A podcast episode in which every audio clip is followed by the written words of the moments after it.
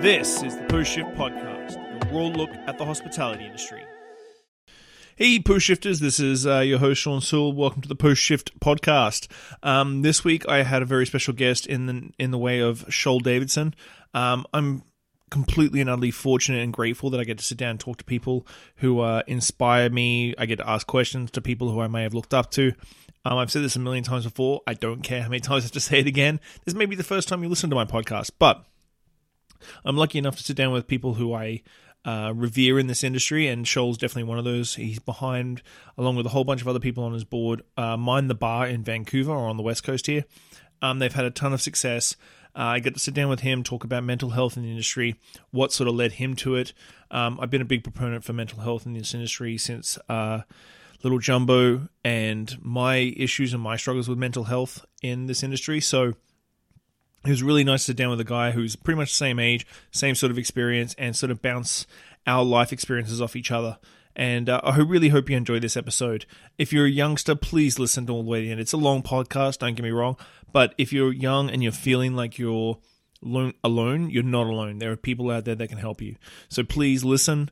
Um, at the end, there's a little post edit uh, for next week. Uh, I hope you enjoy it. Um, and thank you very much for the support. Bye. Do you want to introduce yourself? Uh, sure. I usually start off with that, and then so I, ne- I never write down questions. I do a little bit of research, and then I Right. just let. I really, it's I love just having conversations with people, and nine times out of ten, people I've never met before, like you. Yeah, well, like I said, as we were, as I was walking over here, I wanted, I was about to say, I was in my head, I, I was thinking, oh, good to see him again. I was like, I don't think we've ever met. Well, we're Facebook friends. right. Well, then it's official. It's official. Yeah. it's like dating. Yeah. Wait till you go to Tales or something like that. That's the worst place for Facebook, because Where like, it just populates. well, we you're just walking through like, and you can see people like, I know you. Right. I've never met you, but I know you. We've Yeah. talked on Facebook or we've commented on our pictures or something like, I know you. And you walk through the own like this, like ships in the night, and then you just Yeah. like disappear again. and eventually, after a couple of drinks, it's like, hey, I just want to come over and meet. Like the first Yeah. time I met um, Zach, is that it's it's Haley, fucking Victoria. Um, first time like I met BC. Zach, Zach Doy, the big guy Yeah. from Yeah, Toronto. Yeah. Um, first time I met him, I'm like, wait a second, you're as big as me. And he's like, yeah. I'm like, well, this is the first time we've met. I've only ever seen you on Facebook. So Right. like, put- like, and he comes up and hugs me. I'm like, holy shit, you're six two and like my size. Mm. but let's go. Let's introduce yourself. Uh, my name is Shoel Davidson. Uh, I am the founder and president of the Mind the Bar Foundation.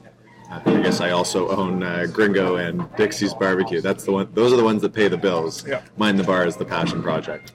And it has been a, a very successful passion project.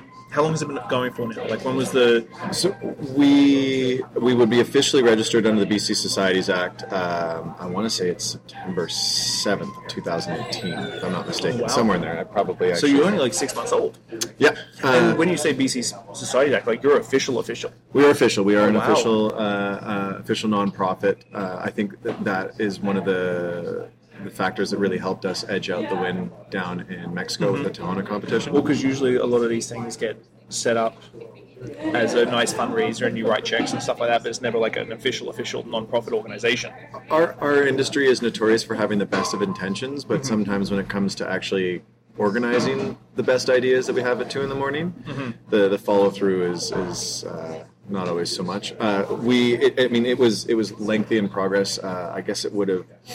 Um, I think it would have started, I guess, with my Facebook post uh, uh, for Bell Let's Talk. Uh, so that would have been January 30th, 2018. Uh, that got a lot of response that I was not expecting. That created a lot of conversation, and those conversations quickly led to some of the ideas that I had about what we might be able to do about mental health within the hospitality industry. Um, and then, I, I mean, a, a lot of credit goes to the people I've surrounded myself with, the, the, the current board of directors, and a lot of people that intend on coming on to be members, people that have been helping from the from the side, from the shadows. Uh, but to be like, we are now officially registered, so we that's something where uh, already we're, we're experiencing uh, a learning curve. Is that a lot of people are don't understand what it takes. Uh, to operate uh, a nonprofit, or it's I like the, I love the fact that it's hailing right now. It's snow hailing. It's a snow hailing in and March. sunny. Yeah. Oh, BC. Oh my god. This is where our tax dollars go. Yeah. So, um, what like fill in the, the people who are listening? What was the um, the post that you did about with the Bell Let's Talk? Um, I mean, uh, I think it's shared publicly. It wouldn't, and anyone would be able to go onto my Facebook account and find it. It, it was it something to the effect of, uh, in, in the year previous, I had uh, it just encountered um, a real low point uh, with my own mental health. I've, I've suffered with with uh, depression and, and suicide my most of my life since my adolescence.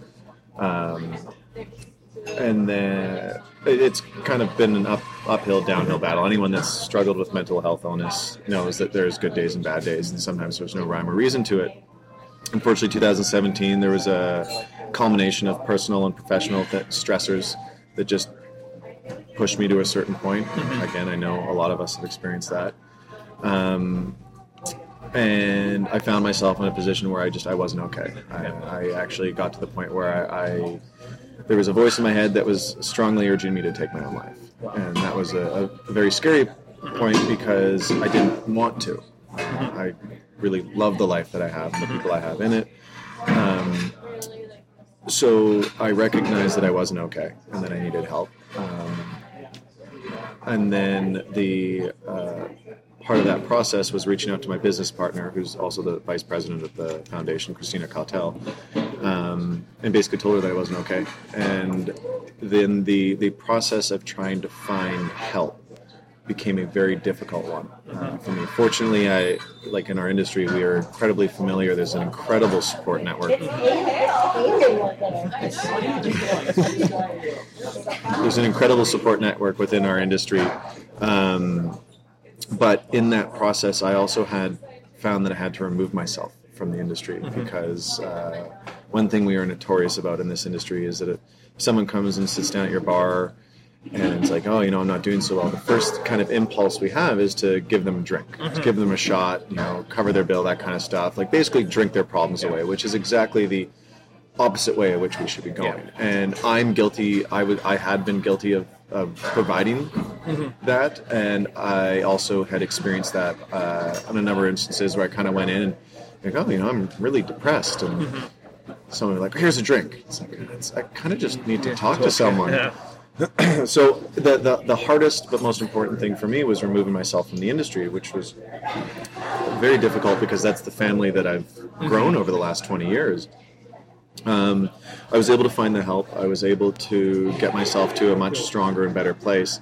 But in that journey, I, I, I kind of went through a number of experiences uh, recognizing the, the pitfalls and, and incredible lacking, both uh, within the mental health field, uh, within within BC, and I would suspect uh, Canada at large, and also uh, the difficulties that uh, we as a hospitality industry struggle with because we, we we don't exist under the regular nine to five. I think also a lot of us, but I think definitely much more the some of the older guys as well, uh, older vets. Um, we get in the industry because we're at the core of us, we're people pleasers, Right.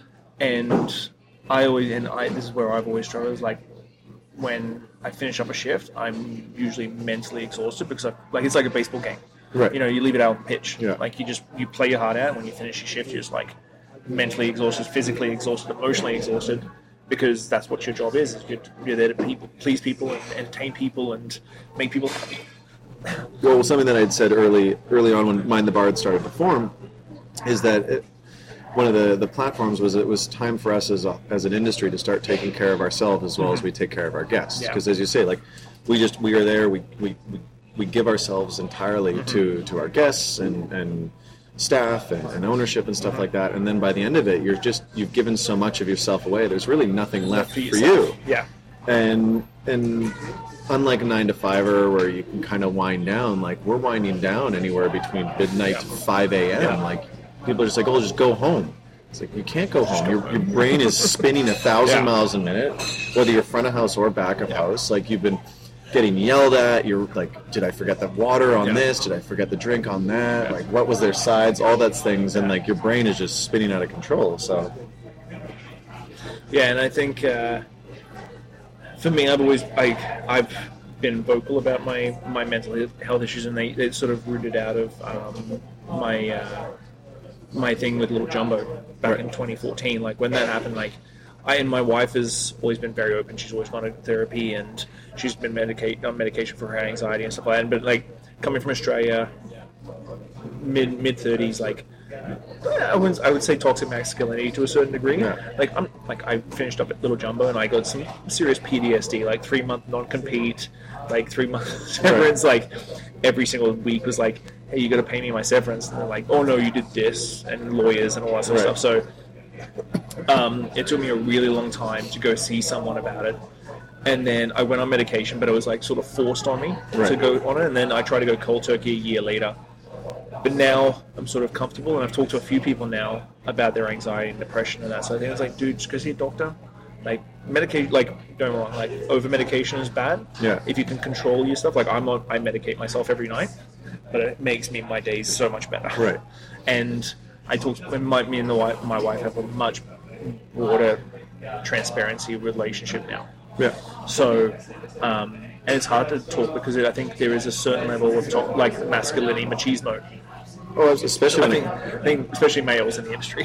when, definitely, and especially also when it comes to to medication. Like Yeah. the idea of like like you have to take medication for your anxiety or your depression. Like what? Do you, like the most common thing is like, what are you crazy? Or Yeah. like it's like, well, though I, I, I I'm, I'm not. I'm not taking any medication, but I've certainly explored it. Uh, I've explored it with my, my psychologist, and we've kind of weighed the checks and balances. And, and it's not for everybody. Some people, I, I know some people, and I have the utmost admiration for them that need antidepressants, Yeah. or they, they just they cannot function, Yeah. and it's the synapses in your brain, like my wife's been on medication since she was 12. right, So it's the same thing, chemical makeup and that sort of thing. But like for me, it was like it was definitely something. But then I think I was at Cafe Mexico was just about to open, and I was like feeling those stresses again. I'm almost like, okay, you know what? I'm going to go see the doctor. You know what? I need a little bit. I was waking up with panic attacks in the Right. middle of the night, and it's just taken the edge off. And uh, I find it hard to talk to people because pe- I like there's an industry, not an industry stigma, but like I, th- I always feel like we wear two faces yeah, we have our industry at work awesome face and then we have our actual real at home with the fa- with the family face. And so when I talk about people are like no you're not. You're an arrogant obnoxious douche behind the bar. I'm like "Eh, when I'm at home I'm a, a bag of nerves because I'm like oh did I not keep that person happy? Or I read a review that mentioned me in particular and it just it throws you off. And so for me I control it in that way um, and, and try and exercise a little bit more which helps a lot too but I, I, I think I think the stigmas always came about like, well, you don't really talk about your problems openly, and like that's how I grew up with my family. Is like you don't talk about your problems openly, you don't air your dirty laundry sort of thing. But I think after Brendan died a couple of years ago, yeah, that sort of woke me up to like, you know what, like there's some serious fucking issues we have to deal with in this industry. yeah. Uh, I mean, we've lost so many, Yep. so many names, bit like big names, Yep. like like Bourdain, and and, Yeah. and more familiar, uh, familiar names, Yeah. uh, local names like Brennan. And uh, I mean, when we started discussing Mind the Bar, I I had no misgivings that that we'd probably lose more people along the way, and we continue to. It's it's just the hope that you know what we're starting to see, and, and I think that Mind the Bar, I'd like to believe is playing a small part in it. Is like just check, checking Facebook today. Like I'm seeing more and more people come forward and mm-hmm. expressing their their uh, situation with their own mental health. Like I just saw something today about someone dealing with bipolar disorder and mm-hmm. just being able to uh, say like, hey, listen, I'm just dealing with this. I just want everyone to know it's not mm-hmm. personal. It's just something I'm going through and something I experience. And it's just to be able to have that transparency now.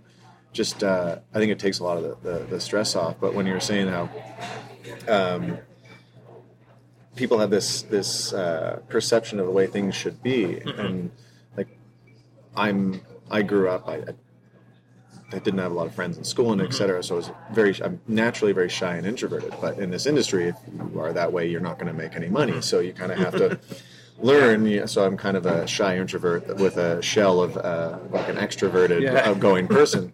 But you know, you you are a persona behind the bar that you kind of learn and, and hone uh, th- through peers and tutelage.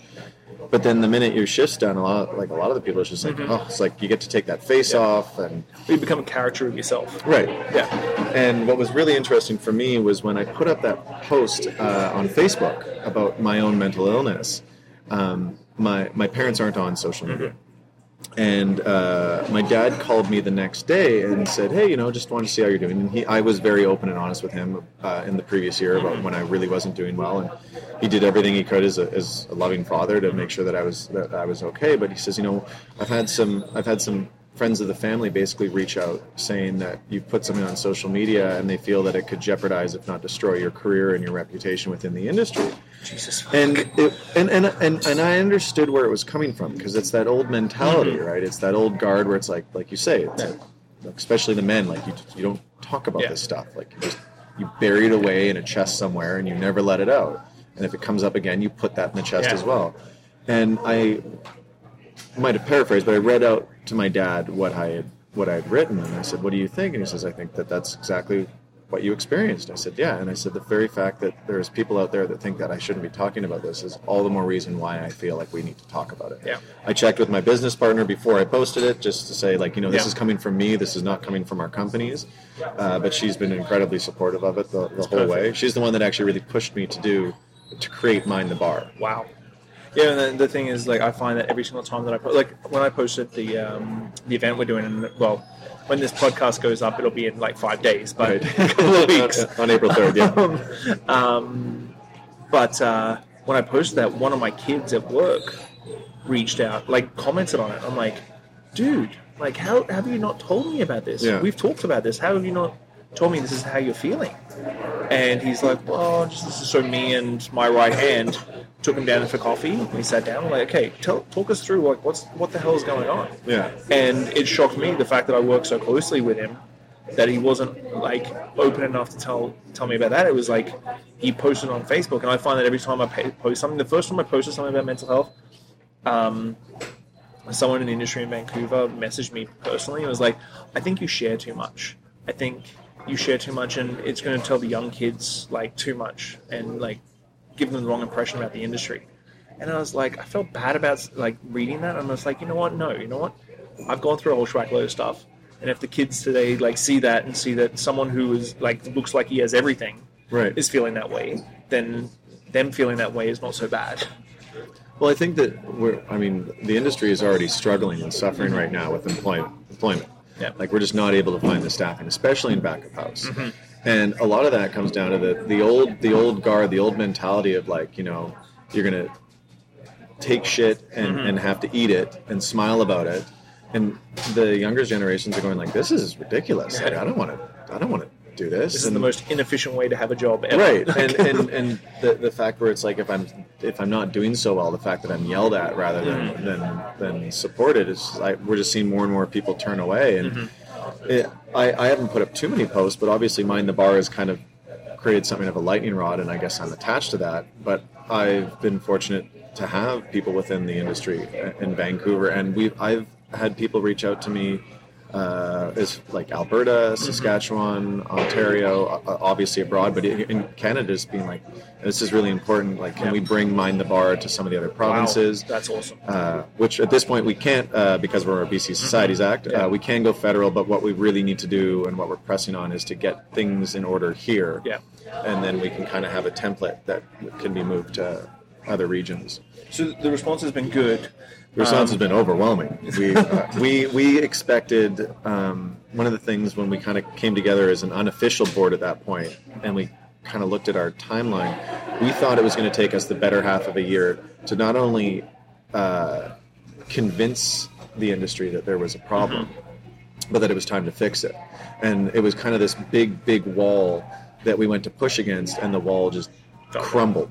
And everyone's like, no, no, this, like, so many people are like, this is so long overdue. And that's why I don't think that I have by any means like invented the wheel or discovered fire. Like it's it has been it been in the groundwork for some time. It just happened to be right place, right time, and which is all it takes. yeah, And so uh, the, I think the big the big thing you've done in the last six months was the Tahona Society um, thing in Mexico. yeah.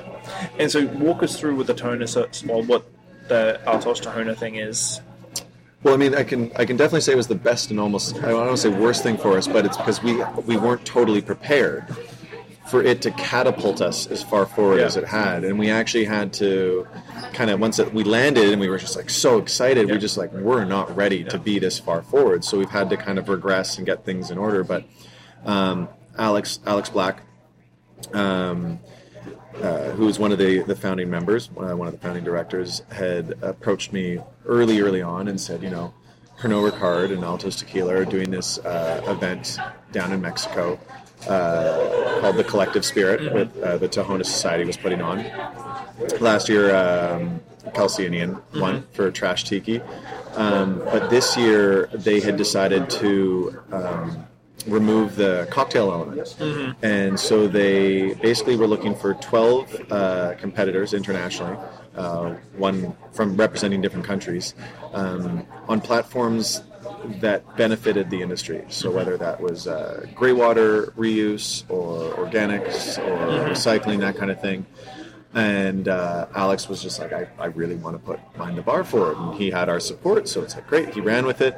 Um, we we got through the Canadian section of it, I guess, very easily. Uh, there was uh, a lot of people involved within the industry that were basically just like, you you guys are the the Canadian Nice. representation, which uh, in itself is kind of a huge Yeah. win and a compliment, regardless of what happened in Mexico. And um, Alex and uh, Mackenzie Chilton, uh, who's one of our directors as well, um, went down to represent uh, Mind the Bar because if it's one thing that I'm not good at is being in uh, in front of the camera and public uh, spheres. So I have like, good people that do good PR. Alex likes that. Yes, Yeah. yes, he does. Excuse me.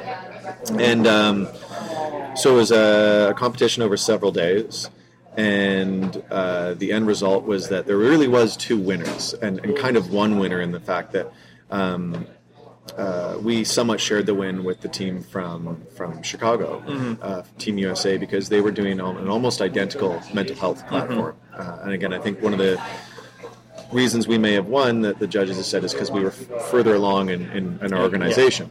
Um, but the fact that mental health awareness was the one two or tied Yeah. for first, Yeah. however you want to put it, in this competition, I think uh, spoke volumes internationally as to where, and, and Me- Mexico is not a very forward mental health uh, country. Uh, within the industry, they are very Yeah. quietly, but uh, in the greater scheme of things, not so much. Um, but it was just it was it was a huge compliment that that we are, excuse me, on the right track. So it was a huge win. Um, I I didn't actually see it. The, the I couldn't get the stream the, the live stream working, and uh, uh, Christina calls me and she's like in just all, like crying. She's like, "We did it! We did it!" I was like, I, don't- "What is she talking? We're talking about business?" Like, what? she's like, "No, you idiot! Mind the bar won." So yeah, with that, uh, we're still working out the, the legal logistics, uh, which is um, a lot of people have wondered where that big check went. it hasn't been cashed, unfortunately. It's just still in Alex Black's bedroom. Right. I think they. I think uh, if I remember correctly, they, they lost it somewhere in Mexico, which doesn't totally surprise me. Um, but uh, it- because it was it was such a huge win that Pernod Ricard and Altos had, they've never done anything like this before, so. Like their their marketing and legal team is trying to kind of figure it out just as quickly as like okay, like, how does this all work? But uh, you know, it came with a fifty thousand dollar U.S. check, which is great on the conversion rate right Yeah. now. Uh, they want to support and help us uh, throughout the year, if not in, indefinitely. So, um, And Pernod Ricard's a nice little partner to have. yeah, yeah, Nice little back pocket, sort of pull out and align with events and stuff. right. well, the big thing for us though is that, like, I mean, it's it's phenomenal to have these big name, such a big name with us. Um, but it- what we really want to make sure is that like no one's being left out. Like if there is. Like uh, with the thing happening on April 3rd is the launch of our collaboration with, with Russell Brewing. Yeah. Uh, so it's a Surrey, BC based company. Um, It's a good beer. And it's I a- got, I got a full back in my in my fridge like right now. It's it's I, I, I got to admit that actually once we were uh, once they released it, I should say, I, I barely drink anything else Yeah. because it I I still want to be social. I still want Mm-hmm. to go out and, and be able to to hang out with my peers, but. It was those few drinks that really, I mean, it, it slowed me down, and definitely the next day I was a lot slower. Yeah. Um, so it's nice to have a beer or two. Um, but uh, Doug Emery was one of their reps, and Jimmy Darbyshire is their marketing.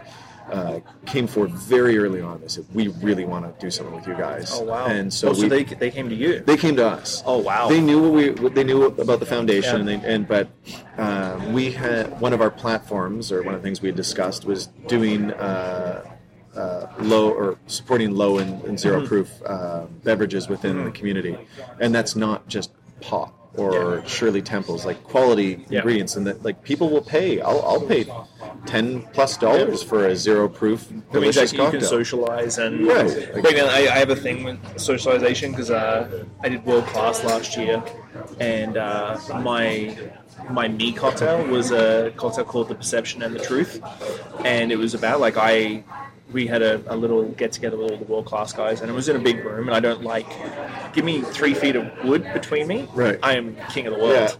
you put me in a group where there's nothing in between to like buffer, I'm I and I had a panic attack. And I had to leave and walk downstairs and get fresh air. Yeah. And John Gakuru, who I've known for like 20 years, um, was like bar backing. Right. And then I had uh, Grant Sceney, Jeff Bell, I think it was Kate Stewart as the judges.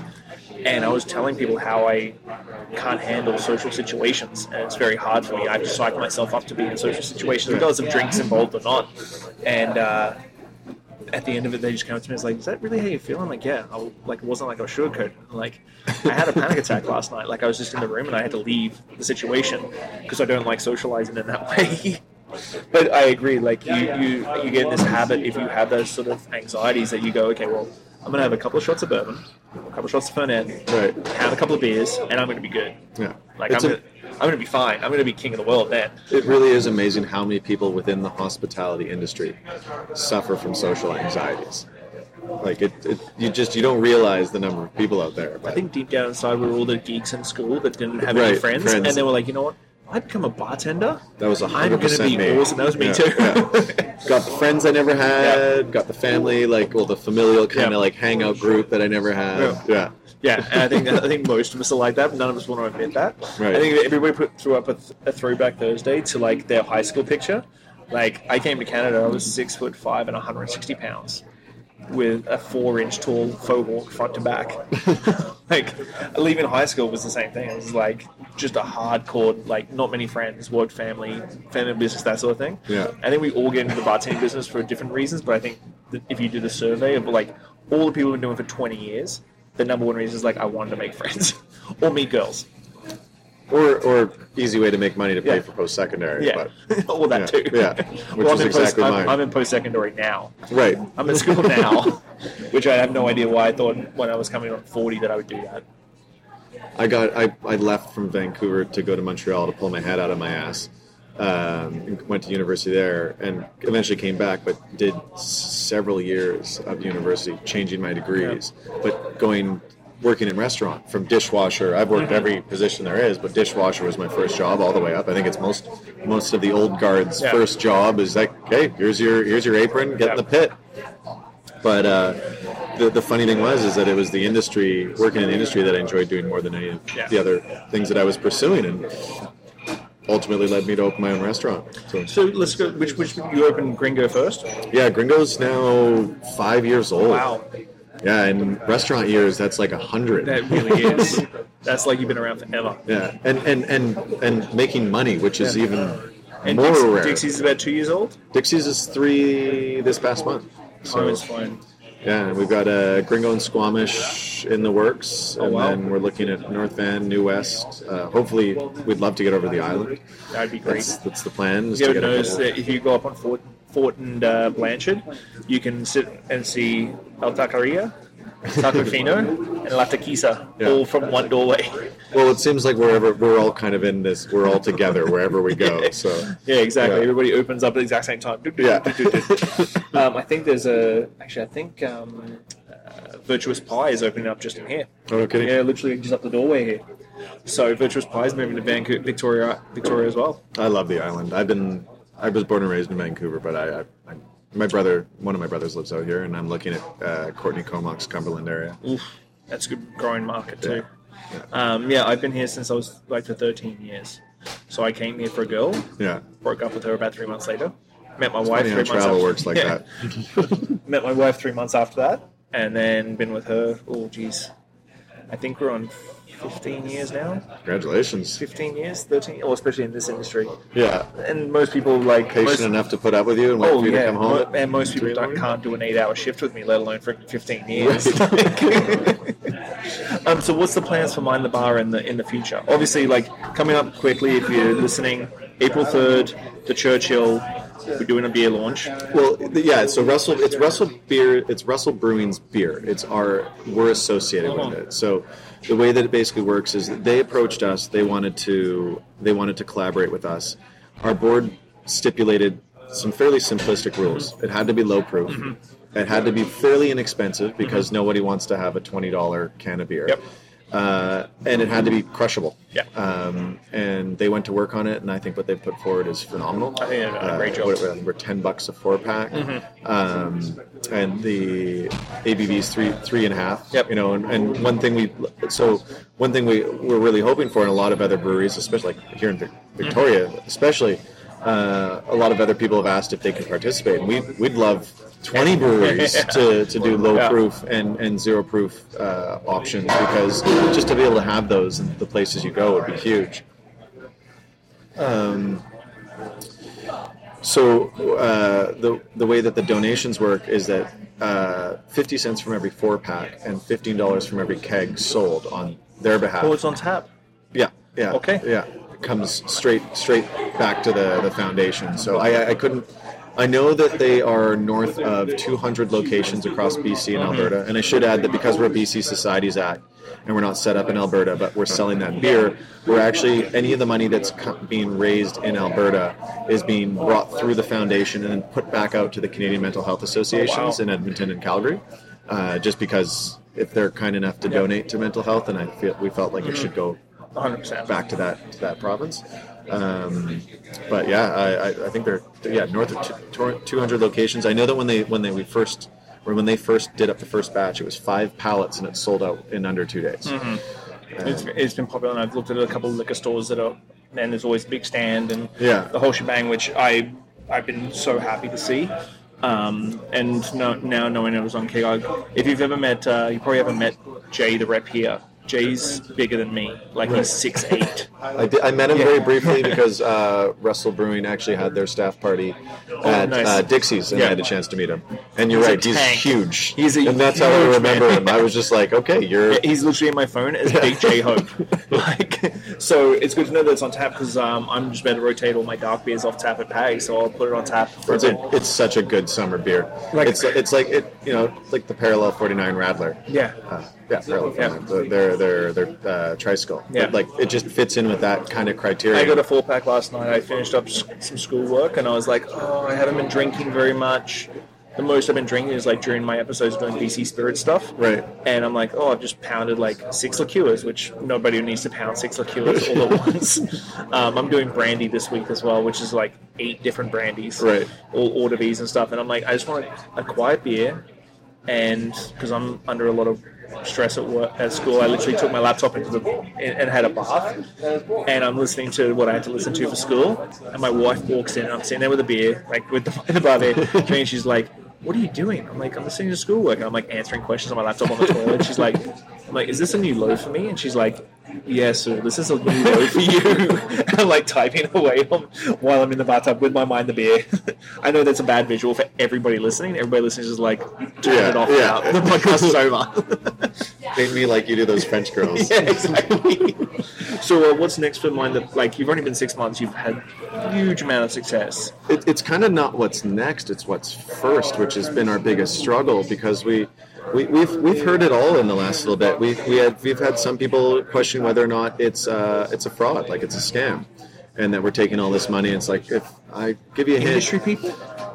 I, I, I yeah, I, Oh, wow. in, in the general, but I can understand because unfortunately there is a history of of you know people with the best uh, a, a good intent a good intended fundraiser that had the money doesn't go where it should be. So I, I totally get it. One of the one of the stipulations we actually are I we we were fundamental or uh, uh, what's the word I'm looking for uh, just dedicated to having within our bylaws is that under absolutely no circumstances does any member, director, or officer ever receive a dollar for their time. Wow. Uh, Which doesn't like really. Let's be honest. Like BC societies in general. Well, That very rarely A lot of a lot of um, nonprofits are they're, they're tax havens. They're they're, they're they're shells for for other larger companies. Mm-hmm. And we make so much money in the hospitality industry. We need tax shelters. Right, exactly. Yeah, anyone that owns a restaurant Yeah. knows just how much money just, you can it's just make. a massive tax and shelter. anyone that doesn't that knows that we don't make any money. It's Yeah. the dumb business. Never open a restaurant. We're all probably clinically insane. Yes. Um, but it was just it was it, because of other people abusing it. It was just so important for us to be like, okay, let's make sure that it's like because the the idea obviously is that in in ten years we want Mind the Bar to still exist. Now all of the current like myself and a lot of other uh, the, the directors I would assume probably will have moved on and gone on to do other things, but that that can't change. Yeah. Like no one can collect a dollar. So every single hour, and I mean there are tens of thousands of hours probably at this point, maybe not that much, but there's a lot, thousands upon thousands of hours between the directors and members that have poured into it, and no one's got a dollar for their time. Everyone does it out of the goodness of their heart. At the end of each year, we all are also uh, making a point of posting our um, annual finances right on our on our website. So anyone can go in and look at it. There's full transparency behind it. It's something that's been so important to us because what we really, what I really want people to see is that like if you donate a, even a dollar, that dollar is going towards the betterment. Uh, it's not. it's not going towards uh, you know I, I my companies uh, pay me. Maybe not well but they pay me. Yeah. uh, I I just I couldn't and, and none of the other directors we couldn't in the with any sort of moral compass know that if we were even taking 20 bucks and putting in our pocket for our time that could be going to that person that colleague that staff member that needs help Yeah. wants to talk to someone. That's where the money should be going. So really where mind the bar is now is um, we're, we're still we're still kind of getting our ducks in a row. The, the- our priorities are uh, officially launching the website. Yep. Uh, there is a phenomenal amount of work going into that website as far as uh, like when you if you we, we have some uh, we have some directors Mackenzie and Jana and Brandy and, and, and people that have indirectly affiliated themselves through the Canadian Mental Health Association that have this incredible wealth of mental health knowledge.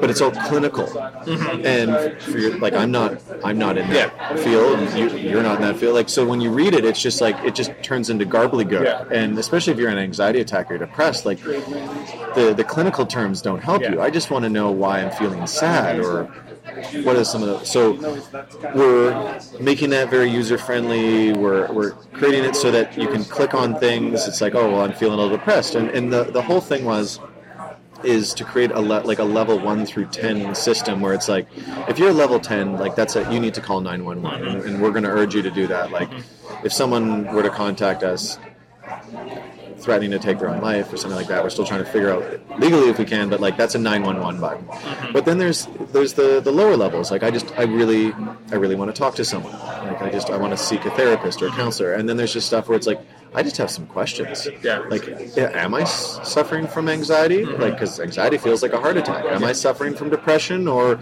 is it something else? Uh, and I mean, there's so many different types of depression, whether mm-hmm. it's seasonal or Yep. you know issues with bipolar disorder, et cetera. So website's really the big thing because that's the hub. That's where we want to have all the information uh, about the, the various pillars, whether it's addiction, anxiety, depression, or harassment, uh, workplace harassment. Uh, and then immediately there, or probably in tandem with this, is uh, membership.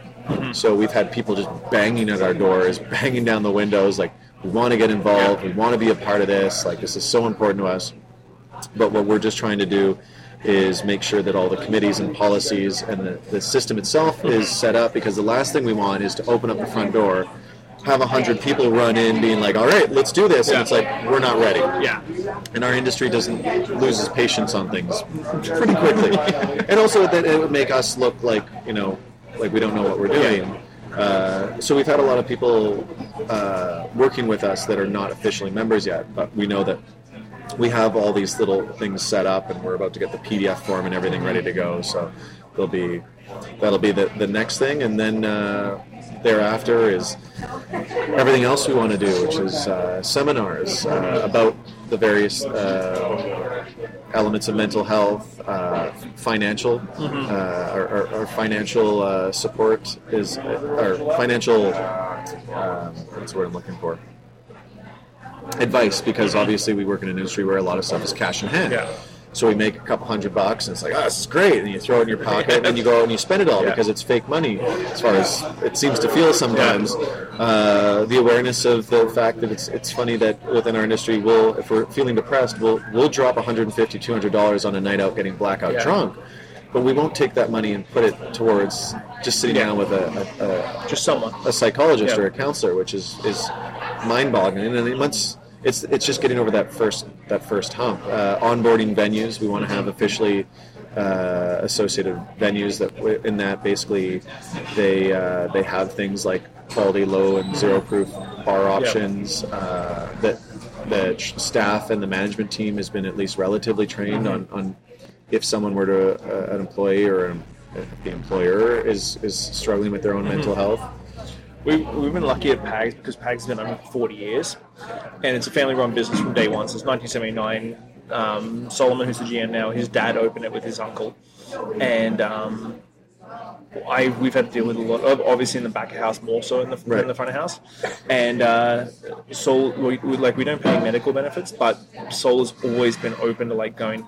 You're going to this therapist this Right. week, and I know that he's paid for some serious therapy for some of the kitchen guys. Yeah. Because like you think in PAGs, like there's only three people online, and we do 650 people from 11 till 11 for a 75 seat Oh, room. you're white knuckled. Yeah, it's, it's Yeah. insane the whole time. And so, of course, it's that spring back. You go push, push, push, push, push, push, push. And how do you relax? You bang it all the way back. Yeah. And yeah, I think I think in this day and age with youth, like I shouldn't say youngsters because that's a cop out, but the fake environments of social media make Yeah, where everything looks like everything's great. Yeah. Your, everyone's life is better than your own. Yeah, and Yeah. and I think the, it's the kids call it FOMO, um, Right. And I think that's a hard thing too because that's we we sat down and talked to that the kid that uh, works with us, and he's like, oh well, this, I want this this long term. I'm like, okay, cool, cool. Like the trips are cool, like the junkets and the Yeah. the trips to Nicaragua and all that sort of stuff. That's fantastic, but you still got to deal with the problem that you have. Yeah. Like that doesn't change whether you gain a trip to somewhere or a, a, a paid trip to type Tales, something like that. Still, issues are still there. Well, I I mean, Mi- Mind the Bar is not trying to vilify drinking. That was something we wanted to be very steadfast from the get go. And, you know, the, the, the terminology behind addiction, at that point, basically, all anyone in the industry is a full blown alcoholic. Yeah. And I think that there's a difference between is someone that actually suffers from alcoholism, mm-hmm. you know, Trust me, I try to get life insurance, and the insurance agent just goes, Right. So how much do you drink a week? I'm Yeah. like, oh shit, lie, lie. yeah, lie as much as possible. So there's been a couple times I've got in the car with the wife, and I'm like, so what I told the insurance agent, that's what I pretty much drink in the night. Yeah. like working a busy Friday night. That's pretty much my my intake. She's like, what? Well, that's the thing is that our, our industry just a lot of people from from the early onset when I started to have the conversation of what would have become mind the bar people are like well there's a lot of this stuff out there and i said well no there really isn't because if there was i wouldn't need to be thinking about this i wouldn't need to go find it and our industry doesn't exist within it um, Well, and I think sorry, I'm just texting my wife. making sure you're not with another woman I don't have time for that. But I don't want to. That's, that's, that's the one thing I always have to say. I don't want to, but I actually don't have enough time for anything. Um, no, I think it's a good thing too because I think there's always that polarizing aspect of like, oh, okay, well, we got to talk about mental health. Okay, we got to talk about no drinking at all. Right, and that's um, that's not it. There's there's there's there's are you are, are you? It's, it's more why you're drinking. Mm-hmm. Like, is is it because you're just having fun? You're having a couple drinks? Okay, probably no problem with that. I mean, obviously, in excess, when you're beyond the limits of control, then that's when you have to start measuring it. But if you're doing it because you're coping mm-hmm. with your own mental health, or you're bearing your depression or, or your anxiety, or, or something that's happened to you, like whether it's workplace harassment, that kind of thing, if you're bearing it with substance abuse, that's where the kind of measure is. And it's interesting where you're saying how you didn't, your workplace doesn't have uh, benefits. Uh, last year, Christina and I were fortunate enough to be doing well enough in business that we could either give ourselves a, a relative raise or do benefits for the for the company. And if we want to retain staff, that's a big thing. So we, we have full benefits with, within our companies, which is rare in our industry, especially for Oh, for sure. for uh, like mom and pop, so to speak. And the way, the way PAGS does is like they don't pay for benefits, but if you come to them and it's like I need to get my tooth done or I need to get my knee done, they're like, okay, cool. Well, the Check. problem with Yeah. the extended medical is that I can get a million dollars in prescription drugs a year. I mean, Yep. that might be exaggerating, but not by much. Like, I mean, Yeah. they, you can pretty much medicate yourself to the point where you don't even know where you are, or what Yeah. your name is. You can get 80% of your dental covered, mm. but when it comes to any, any additional extended medical, so like acupuncture, physiotherapy, um, or ment- like uh, mental health, Mm-hmm. it's 300 bucks per practitioner per year. Now, you can go to a couple different physiotherapists if you want to, and you can kind of spread that out. Yeah. But try to explain your problems to, let's say, In half an hour, yeah, tw- minutes. 12 to 12 to 30 different psychologists Yeah. over the period of a year. Like it's fairly redundant. So Yeah. that's the problem is it doesn't work. So one element that Mind the Bar is really hoping to get to when like uh, when we're able to have a little bit more money, that fifty thousand dollars we've already allocated, like it's already gone. Yeah. Um, just to, on basic startups, that's Mm-hmm. nonprofit costs. Uh, and a lot of it's come out of our, our individual personal pockets or company Mm-hmm. pockets already, but is to be able to offer uh, uh, financial assistance to those within the industry that recognize that they need to get help. Mm-hmm. But because I mean, the, the cost of living here in Victoria is not unlike the cost of living in Vancouver. I mean, we're basically all living in poverty, um, and a lot of people want to get that help, but they can't afford it.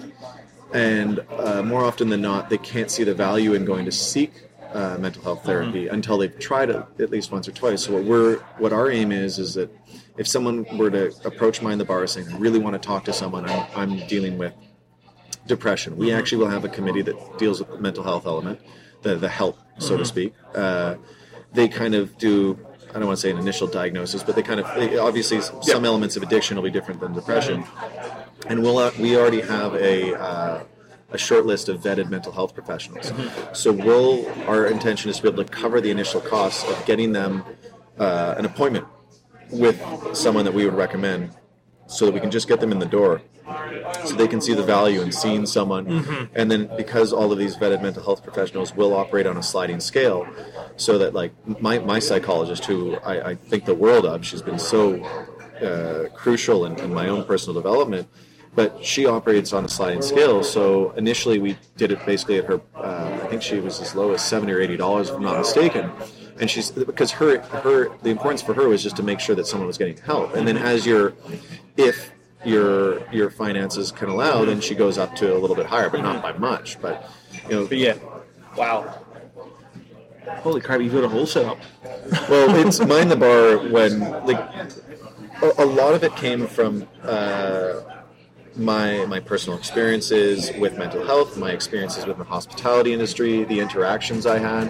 What I what what I mean, if you're in this industry long enough, you kind of see some a lot of the ways that things mm-hmm. work, and then you start to question some of the way that things work, like the FOMO you're talking about, Yeah. like the one of the, the things that we're really trying to build is the ability within the industry to like the, the, the way that we get we we the older generation got ahead was was through networking. Yeah. The only way to network was to be out and basically out and drinking and Oh, drink everybody else. Yeah, and you go to every tasting, even if you've tasted that product a million Yeah. times and you're the brand ambassador. You go to every tasting. every tasting, every event, every function, Yeah. and I mean, you're just that was the way to do it. And what we're really hoping to encourage and do is to still to encourage that that networking and that peer to peer development uh, and that tutelage without this like okay we're going to get you absolutely sloshed. So like one of the things we talked about very early on was you like name one uh, bar like uh, bartender focused industry event that does not involve getting absolutely hammered and nobody could think of one. Like it was just like nope like there's just nothing even like the general tasting events like if Oh, you, usually IVS pour- if you're IVS industry and it's a tasting event like you Yeah. get poured a little heavy I, and- I, IVSA, like IVSA back in the day, I, there's been a number of times where I have to warn my wife two weeks before I'd go. Right. So I'm like, no, it's IVSA this Tuesday. She's like, really? Yeah. Already?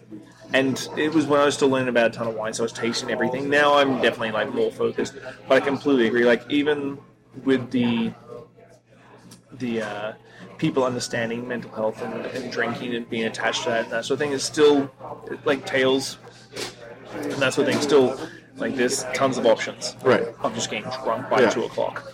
Um, Too, if you got up late. Yeah, yeah. well, me and Soul, Soul's always my Jiminy Cricket. Soul's like my old like guy that comes with me, even though he's a year younger than me. But like every single place, like you taste every drink, you don't have to finish every drink. Right.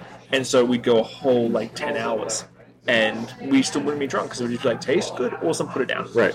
Taste awesome, but like, there's been a couple of times, and I've and there's been a couple of kids, I'm sure that happened with you too. It's like, oh, I'm going to Tales this this year. What's your advice? Yeah. I'm like, don't worry about trying to get everything. Like, you don't need to hit every single tasting or every single tasting. And I've had friends who have been in the Monteleone and I'm sitting at the carousel bar having a beer and then show up and then just be freaking annihilated at three o'clock. I'm like, there's still like 12 hours worth of parties to go Yeah. to, and you're, I'm, I need I need to pour you into bed. Like, I need to just pour you into bed. You're done. Well, we also I- I- again, it's it's that really fine line between like we want like the industry loves to have fun. Yes. And and it's, it's and the one thing that mind the bar never wants to be is like that like snooty mom where it's like no you got to be in bed by seven and blah blah like it's just it can't exist like Yeah. that. So it's like we're and, and we're still discovering where is the the, happy the, the middle ground on that. And the, the thing that that's also really terrifying right now is that uh, I mean I'm fortunate because I was never I never participated in it but uh, it's it's very uh, uh, prevalent throughout the industry is that you have a, few drinks and then all of a sudden there's some cocaine involved. Yeah. And right now we're in the middle of an opioid crisis, mm-hmm. and there is no disparity mm-hmm. in how that is affect, affecting people. Like it's just we're talking about granulars of fraction of a salt, And, and we're talking that- about recreational as well. Like Exactly. we're talking about like habitual. We're talking about like oh one time every six to twelve And it months doesn't when it's just matter. like yeah, I, It's I, out with Russian roulette with that yeah. stuff. And yeah, hundred percent on that one. Um, man, I am mentally exhausted after this conversation. In the best way possible. it's just it, I mean we're what, what we're really excited about with Mind the Bar is is the fact that as, as much as we pride ourselves on being uh, prevalent in, in the industry is that we're not the only ones. You've got not nine to five over Yeah. in Toronto. Um, I'm, I'm terrible. I feel awful, but I'm totally blanking on uh, on the Chicago-based one that we competed against in. Uh, but you're seeing it across social media is that more and more people within the hospitality industry, with uh, the the chef Joe, when Joe, that Joe Beef article came yeah, out, everybody blew up about that I mean, when I read that, I remember seeing them on on Bourdain's show, and I just remember thinking to myself, like, I remember, like, I could, I, Like sculling like a quarter of a bottle of bourbon down a Yeah. barrel and that sort of thing. like, I'd be, like, I, I, But I think it, that plays back to the character of yourself. Right. Like what, when you go out, what are people expecting from you? Right. And I, I'm working with someone on the East Coast now who is a prevalent. I won't say what he does, but he's he's prevalent, and he had become for a long time a character himself. And I've been at events with him, and people are like trying to get him drunk because they want to see that character. Right. Like you can tell that he's not wanting to do this. Like he doesn't want to be that person. He like wants to have a quiet night and have fun, but he doesn't want to be the person that everybody assumes that he is. you become you become an like an, you're an actor that's played a part for so long that people want you to do that that bit. Dance me, monk. Yeah, Yeah, dance, yeah. monkey, dance. Like Jim Um, reading running into Jim Carrey on the street, you're gonna be like, oh, do that thing from Ace Ventura." and you read some of it. You, I, I, I'm a big fan of Jim Carrey. So you watch like um, the one he did, the, the behind the scenes Man in the Moon, Right. And you, you definitely see that that sort of alignment and the, the parallels of being in the bar industry Yeah. when he starts talking about becoming like uh, Andy Kaufman, and you're like, oh shit, I feel I, I can feel this because like I feel that way on a Friday night when I go like put on put on the suit and get on behind the bar and stuff like that. I can feel the, the alignment, and you watch some of the Jim Carrey stuff, and you can see that like yes, being a comedian is great, pays the bills, but he's not that person at all. Right. And I think Robin Williams is the same as well. Robin Williams passing Yeah. definitely affected me because the number of comedians and, Mitch Hedberg, the number of comedians that hide hide their depression behind humor. I mean, I, I certainly do. I I, I, definitely I, I make light of it not in to try to to undermine mental health, but you know sometimes that's just feels like it's the easiest way. To, yeah, easy, perfect Yeah. example. Like it's the easiest way of dealing with it. But I mean, the, the other thing that I'm not lost to in, in being the, the founder and uh, I guess the current president of Mind the Bar is that like I'm, I'm 38. I'm starting to like I'm now in, in the ownership role. I'm I'm not I'm not in that space that I was in my 20s when I was starting out in the industry, and so it's so important to make sure for for me to make sure the foundation is still very much grounded because the Mind the Bar is not for Yeah. my my me and my agenda, peers. yeah. Uh, it's not even for that my generation. Yeah. Uh, I mean, I hope it does help. Like, it, Mm-hmm. but I, it's really it's for the people, the the the, the kids that are earlier in, like Mm-hmm. in their early twenties, their mid twenties, that are in the industry, that are really in the the, the, the thick of it. the thick of it, yeah, where it's like the drinking, the whole Yeah. culture, that FOMO, and it's it's also for the generation that haven't even entered it, like the ones that are still in their teens that are going to enter into the industry, and the, the idea of being able to have an industry that they can enter into where they can actually be open about their mental health, that they can have options about their drinking, that all all these things. So it's uh, I mean having the new members on will be will be huge, and to have those like I, I it's it's one of those things those companies that totally lose touch with their demographic because they're like oh well we we're going to tell you what you need. Yeah. It's like no no you tell us what what is the what does the industry Yeah. need. Um, I mean, I, I when I had started when when Mind the Bar kind of initially formed before it kind of went public, I took it upon myself to, to sit my my staff down at both at Gringo and Dixie's had them into a room. We were doing some staff stuff anyways, and I, I, I brought it to them just that uh, like that I was that this was going to be happening, that I was going to be heading it up. That mm-hmm. so as, as their boss, as the owner of the company, like that I would still I would be a, this would also be very important to me, and that in by association the companies would be. Yeah. And I just wanted to make sure that the staff were going to be comfortable with the fact that there might be some focus on them and that mental health thing and stuff like that. And I honestly, I expected almost a little bit of not even resentment, but like some hesitation, Yeah. like you know, oh, Little man, you- snide, like- yeah, like oh, you're right, you're trying to kill our fun. Yeah. And and I, I, I, wanted to make sure that they understood that it was a very open door policy, and we always had. But the fact that I had started this, what was more interesting is, and I had told people, I said, if you're not, if like, if you're really looking for that lifestyle, unfortunately, our, our company is really going to be reeling that in. not going to be happening. So, you- like, if you find other work, I don't take it personally. What happened instead is I had a, a few employees reach out to me personally and just say, "Hey, I'm actually not doing okay right now."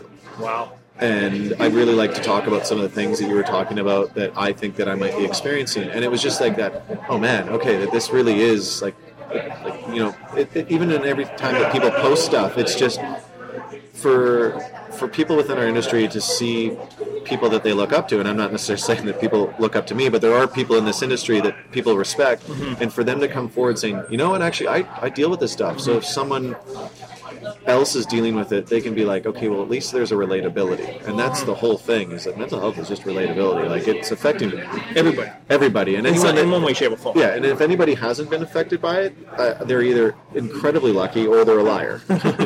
um, and and I haven't met anyone that hasn't had some form of it, uh, especially in our industry. So, well, it's going to be a long one, but um, I don't mind. we can cut out a bunch. No, trust me, I don't. I actually don't do a lot of post edit because I like, like I did an interview with Robin Gray, and he was talking about his addiction issues and stuff like that. And I was like, and I've known Robin for like ten years, and he's never told me these stories. I'm like, holy shit! And I felt the same way. Like I just get mentally exhausted listening. Yeah. Um, but okay, let, let's tie this off in a nice way. What advice would you give um, a young bartender who's feel like might be listening right now and feeling like a little bit? What advice would you give to them if they don't feel like they can go to anybody and talk to them? Uh, well, I mean, if, it wouldn't even be a bartender, it'd be anyone in the industry. Mm-hmm. That's something that Mind the Bar really is focused on. Is as much as we've been getting a lot of attention front of house Yeah. through, through Tahona with bartenders, is that it is very much for everyone For in the everybody. industry, front of house, back of house. Um, and if if for whatever reason, you know, the the first person that they go to, they doesn't feel comfortable talking about it, or they don't feel comfortable talking to them. Uh, there, there's so many uh, options out there. I mean, if, more often than not, I think that a lot of people are seeing their peers and their friends speak about it on social media. Uh, but at the very, like at the very least, there's Mind the Bar. Like we, we have a website www.mindthebar.com. We're on social media. We have a Facebook page, and we we have had we've had several people reach out to us through Mind the Bar uh, ex- expressing that they're not doing very well or they're struggling with something, and we like we won't turn anyone away. Obviously, the idea is, that we'll be better Being situated and everything. uh, to be able to get the help that they need, but we have people already able to assist that with. But it, uh, I mean, from my own personal story, for anyone that might be listening. Uh, for everyone listening, I should say. Anybody, nobody listens to my podcast. So, like anybody, anybody out there that's listening to podcast, alone? um, is that um, when when I knew that I needed help, I I, I like I, I was I was okay, but I, I needed to get the help that I that I needed, and so I went online and started just look for for help. And so I just typed in, I think, mental health uh, contact or something like that. And the first two numbers I called were suicide hotlines, unbeknownst to me, because that's not Yeah. how they were listed. And, you know, I, I was like, well, no, are you suicidal? No, I, I had an episode in which it kind of was in the back of my mind, but I'm not. And basically, what it was a situation where they said, well, if you're not currently in a state of suicide or considering contemplating suicide, we really can't help you because they didn't want to tie up the lines. Now, I've had a couple of people within those hotlines say that that was absolutely the wrong thing to do and that shouldn't happen, but that was my personal Yeah. experience. and I don't take any harm from it. They recommended that I basically call like a VG, like VGH or mm-hmm. whatever. And then what I did was I like if, if I looked at for I didn't know the difference between a counselor, a therapist, a psychologist, a psychiatrist, like and there are huge disparities uh, between the, the level of professionalism, or I should say education, um, and cost. and so I I just like they have all those little na- uh, letters beside Yeah. their names that mean absolutely nothing to the, most of us. And I just I emailed twenty of them randomly. Just hey, so this is kind of what's happening. I'm not doing very well. I kind of thought about suicide, but I don't want to. And I'm just I'm just looking for help. I'm just looking for someone to talk to. Eighteen of the and I, I did include the fact that uh, I was financially not restricted, but a little bit hindered. Like I just had to take that into Yeah. consideration. And 18 of the 20 uh, mental health professionals basically wrote me back saying, "Well, if you can't pay me, then I can't help you." And uh, best thing for you to do is is uh, like go to the hospital, and which is exactly a worst case scenario. Yeah. I mean, if you if you are in a 911 situation, yes, go to the hospital. Like if if you've got a friend that's that's in that state, just grab them and take them to the hospital because there are um principle uh, practices in place to make sure the safeguards. But that's exactly not the answer that I wanted. Yeah. Uh, fortunately, and it, it, and I had I been in a worse state, that might have been enough to tip me over the edge. Like, where basically I was looking for help, and everyone's like, "Well, you can't afford me, or I can't Yeah. help you, or that kind of thing." Like, Real, re- reinforces that no one cares. yeah, exactly. Yeah. Um, fortunately, someone recommended uh, the psychologist that I have now to me, and I reached out to her, and she was was phenomenal, and she has been phenomenal. Uh, the way that she dealt with it was was terrific, and I I later she's actually on the. Uh, um, BC Psych- Psy- Psychologist Association Okay. panel. I, I can't really remember what it's called, but she's actually on that panel. And I told her what my experience was with those emails, and she was mortified. I mean, there's been huge government cutbacks in the mental health field. Um, that's like it's, it's really inexcusable. Um, I mean, you see it in the DTES in, in Vancouver. Um, but it's just that thing where it's just like it. It was what Mind the Bar hopes to do is be able to change the fact that you can you will be able to get the help you need much faster and without that sense of rejection. So, um, yeah, That's a good tie off. I really appreciate um, you coming over and having a chat. Uh, and it's literally gone from sun to hail to, sneak pouring rain in the. Con- I don't know how which long I did text my wife to say, "Come meet me at the Drake." And I'm pretty sure she's like, mm, "Probably not." Um, but I really appreciate sitting down with you. Oh, that's that's great. I have a whole bunch of brandies in my bag right now. Now you have a whole bunch of broken glass and brandy at the bottom of your bag. Awesome. Um, but I really appreciate sitting down with you. I Uh, appreciate your support and everything you've done for us. on- on thank you. social Like media, I, so- I'm always up to plugging it. Um, I'm going to do a little post edit Hey, Post Shift, and this is the post edit I was talking about. Um, come on down to Churchill on April 3rd uh, for the Russell's Beer Mind the Bar Collaborative. Um, we're going to do a little tasting, talk about mental health. Um, it's a day that I really want to start bringing transparency to the industry. Um, so it's op- an open door policy to chat about anything you need to chat about. Um, in the meantime, subscribe, rate, share, do everything you can possibly do for this podcast. Get it out there so more people can hear about it and be more open with their mental health issues in this industry. In the meantime, have a good week. Uh, enjoy your shift.